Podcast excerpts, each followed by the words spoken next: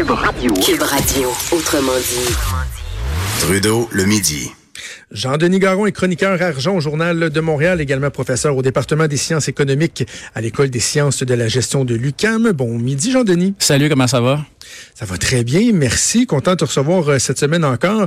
Euh, dans le journal, tu as pondu une chronique qui s'intitule Pendant qu'on chouchoute Netflix et tu nous parles de, de, mouvement, d'un changement d'influence politique au niveau de l'Union européenne qui a de quoi peut-être faire euh, frissonner les, les gens, les, GAFA, les gens de la Silicon Valley. Oui, bien sûr. Bien évidemment, j'utilise euh, j'utilise Netflix dans le titre parce que Netflix euh, chez nous, c'est devenu un peu un symbole de Ben oui. euh, non seulement d'une compagnie dont on a à la forcer pour qu'elle paye ses taxes, mais en plus aussi de la connivence avec les gouvernements pour parfois qu'elle les paie pas. On se rappelle tout l'épisode de Mélanie Joly. Puis moi, ce qui me frappait, c'est que bon, il y a quoi à peu près deux semaines, il y a eu une élection. On a renouvelé le Parlement européen. Puis il y a eu un changement si tu veux, majeur dans la composition du Parlement européen, puis c'est le suivant, c'est que d'habitude, il y a deux grands partis traditionnels euh, qui obtiennent la majorité des voix. Cette année, on a l'équivalent, bon, j'exagère un peu dans les propos, l'équivalent d'un gouvernement minoritaire où un troisième groupe euh, a pris un peu la balance du pouvoir. Et ce troisième groupe-là est dirigé par euh, une dame très intéressante. La dame, c'est une Danoise. Son nom, c'est euh, Margrethe Vestager.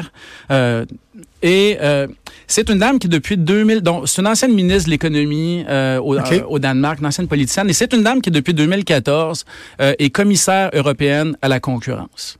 Et cette dame-là, euh, contrairement à ce que beaucoup de pays ont fait, on cette dame-là, euh, d'abord, fait preuve de beaucoup de courage politique, et elle a servi plusieurs leçons aux compagnies, dont notamment de Silicon Valley, dont euh, les gouvernements ont, les, ont, ont le plus peur. Tu parles de Google, tu parles d'Apple, tu parles aussi, pas juste les... euh, tu parlais des GAFA, là, les grandes compagnies technologiques, euh, Starbucks pour le café, mais aussi même à Gazprom, la gazière, la Ben gazière russe. C'est une dame qui s'est, on va le dire de façon simple, là, elle s'est attaquée au monopole. Mais s'en prendre à Gazprom, c'est, ça peut être un enjeu pour ta propre sécurité carrément.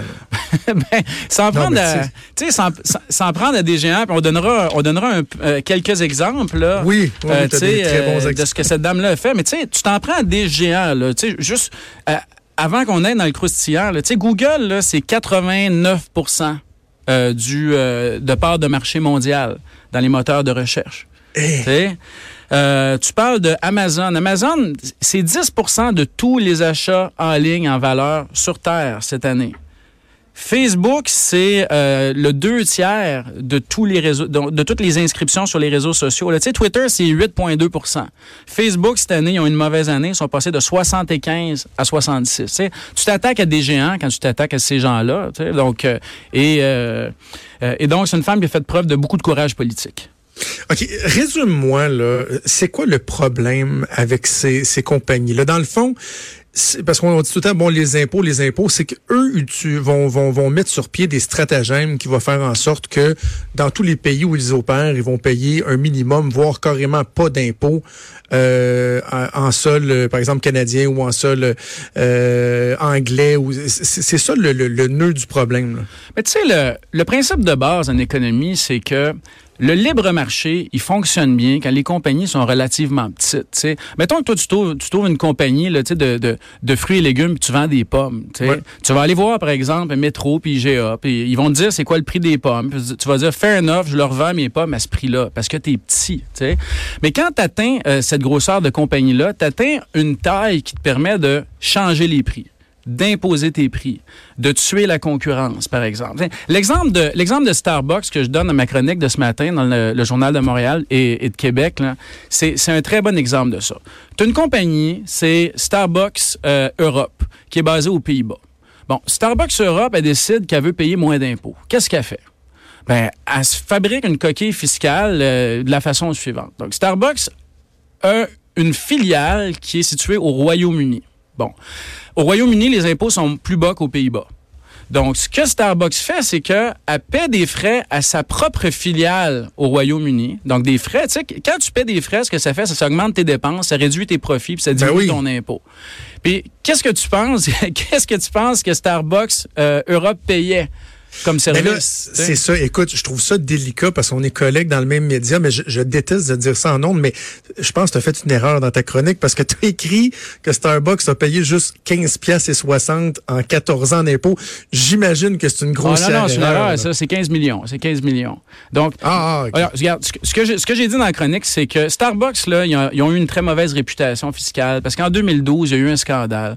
Les gens ont fait de la comptabilité. Ils se sont rendus compte que Starbucks, en 14 ans, avait payé à peu près 15 millions en équivalent de dollars canadiens d'impôts. là. OK, OK. c'est- C'est à peu Non, près. je pensais, rien, là. pour de vrai, je pensais que c'était ridicule un point tel qu'il avait payé 15 pièces, mais Ben, entre nous deux, effectivement en- que- entre 15 puis 15 millions Ben, pour une 15 compagnie de millions. grosseur-là, on parle, on Ben, parle c'est du même ça, ordre de là. grandeur. eh, c'est des milliards et des milliards et des milliards de profits. là. Ben oui. Fait que Starbucks payait sa propre filiale en Grande-Bretagne, puis a payé une fortune pour l'expertise de sa filiale en torréfaction de café. Pense à ça.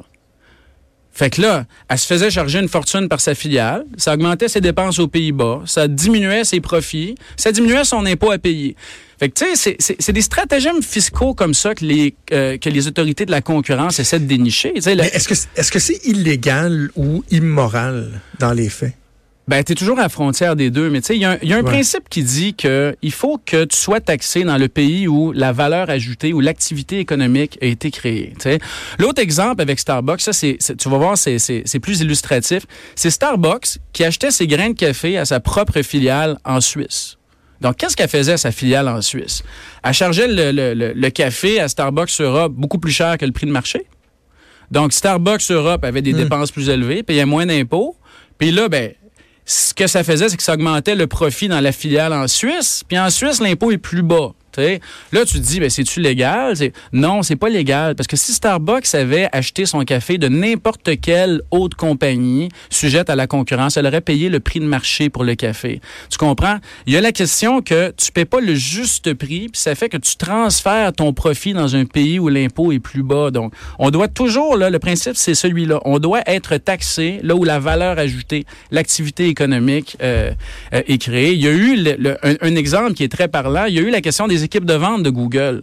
Google vend de la, publicité en France. Donc, c'est la publicité qui est euh, euh, dans les médias français, euh, qui est pour des entreprises françaises. Donc, tu payes Google, Goo- Google te fait de la pub. À un moment donné, Google était tanné, ils ont déplacé l'équipe de vente dans un pays où les impôts sont plus bas. Fait que quand tu achetais ta pub, il fallait que tu appelles à l'étranger. Et donc, ce que Google disait, c'était que l'activité économique était maintenant créée à l'endroit où l'équipe de vente était située. Alors, tu déplaçais tout le profit, hautement taxé en France, dans une juridiction étrangère. Puis on va s'entendre là-dessus, là. C'est- relativement euh, intuitif de penser que l'activité économique a été créée, du moins en partie en France.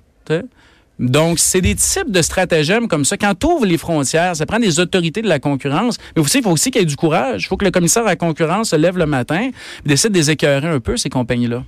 Mais quand tu dis qu'il y a des gouvernements qui se font complices de ces compagnies-là, qu'est-ce qu'ils ont à gagner, les gouvernements, de se priver de, de- de- de sommes si importantes en, en, en- en impôts, par exemple? Toi, mettons, c'est une hypothèse, hein? mettons que tu es le gouvernement du Luxembourg. Ouais. Euh, tu appelles une compagnie qui n'a aucune activité chez vous. Puis tu lui dis, regarde, déplace artificiellement tes activités chez nous, viens t'ouvrir un petit bureau, déplace ton équipe de vente, ou vends, tiens, vends le logo de ta compagnie, par exemple, le logo de Starbucks, c'est- arrivé dans le passé, vends ça à Starbucks Luxembourg. Puis après ça, là, euh, demande, à tes à tes cafés aux Pays-Bas, en France, en Grande-Bretagne, de payer une fortune pour le logo. Puis là, ça déplace du profit au, euh, euh, au Luxembourg. Puis toi, comme, comme gouvernement du Luxembourg, tu lui dis, je vais vous charger un taux de taxe qui est très bas. Tu comprends? Donc, ce que tu fais, c'est que tu attires de la fausse activité économique, mais tu fais de l'argent parce que tu taxes un peu. Tu taxes moins que tes voisins, mais tu taxes quand même un peu. tu sais. Pour un gouvernement qui attire une compagnie qui crée de la fausse activité économique, même si le taux est bas, ils font quand même de l'argent. C'est ça le problème. C'est que c'est, du type de. On appelle ça de la concurrence fiscale qui tire vers le bas. tu sais. Et là, si tu essaies de régulariser la situation, à un moment donné, eux autres, ils vont dire, ben, je vais prendre mes clics puis mes claques puis je vais aller ailleurs. Ben, les compagnies, là, ils sont championnes du monde à faire ça, à faire chanter les gouvernements. Donc, c'est pour ça qu'en Europe, là, la commissaire dont je te parlais tout à l'heure, euh, travaille très, très fort pour essayer de voir où, où se situe l'activité économique, puis comment on peut partir après, après même des, des pays membres. Les, les pharmaceutiques sont des compagnies qui sont, euh, quoi, c'est des champions poids lourds dans ce type de chantage-là. Euh, si, euh, si tu, votre assurance publique assure pas tel type de médicament d'origine alors qu'un générique qui existe, là, ben on va partir, on va déménager nos centres de recherche ailleurs, etc. Donc, c'est un type de concurrence qui, qui, qui accompagne le libre-échange. Puis si tu veux, c'est euh, le, le côté sombre du libre-échange.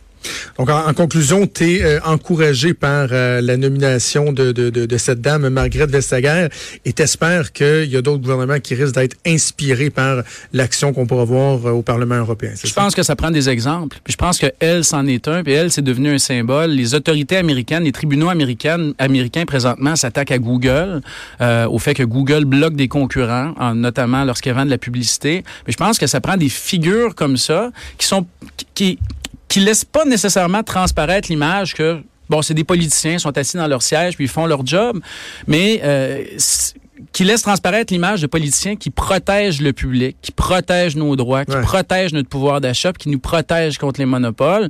Euh, se faire arnaquer par Apple, c'est pas mieux que se faire arnaquer par des compagnies de construction qui s'arrangent pour fixer les contrats. Là.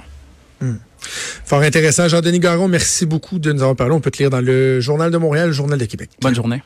Merci Jean-Denis, qui est chroniqueur donc Argent Journal, également professeur au département des sciences économiques à l'École des sciences de la gestion de l'UCAM. On fait une pause et on revient.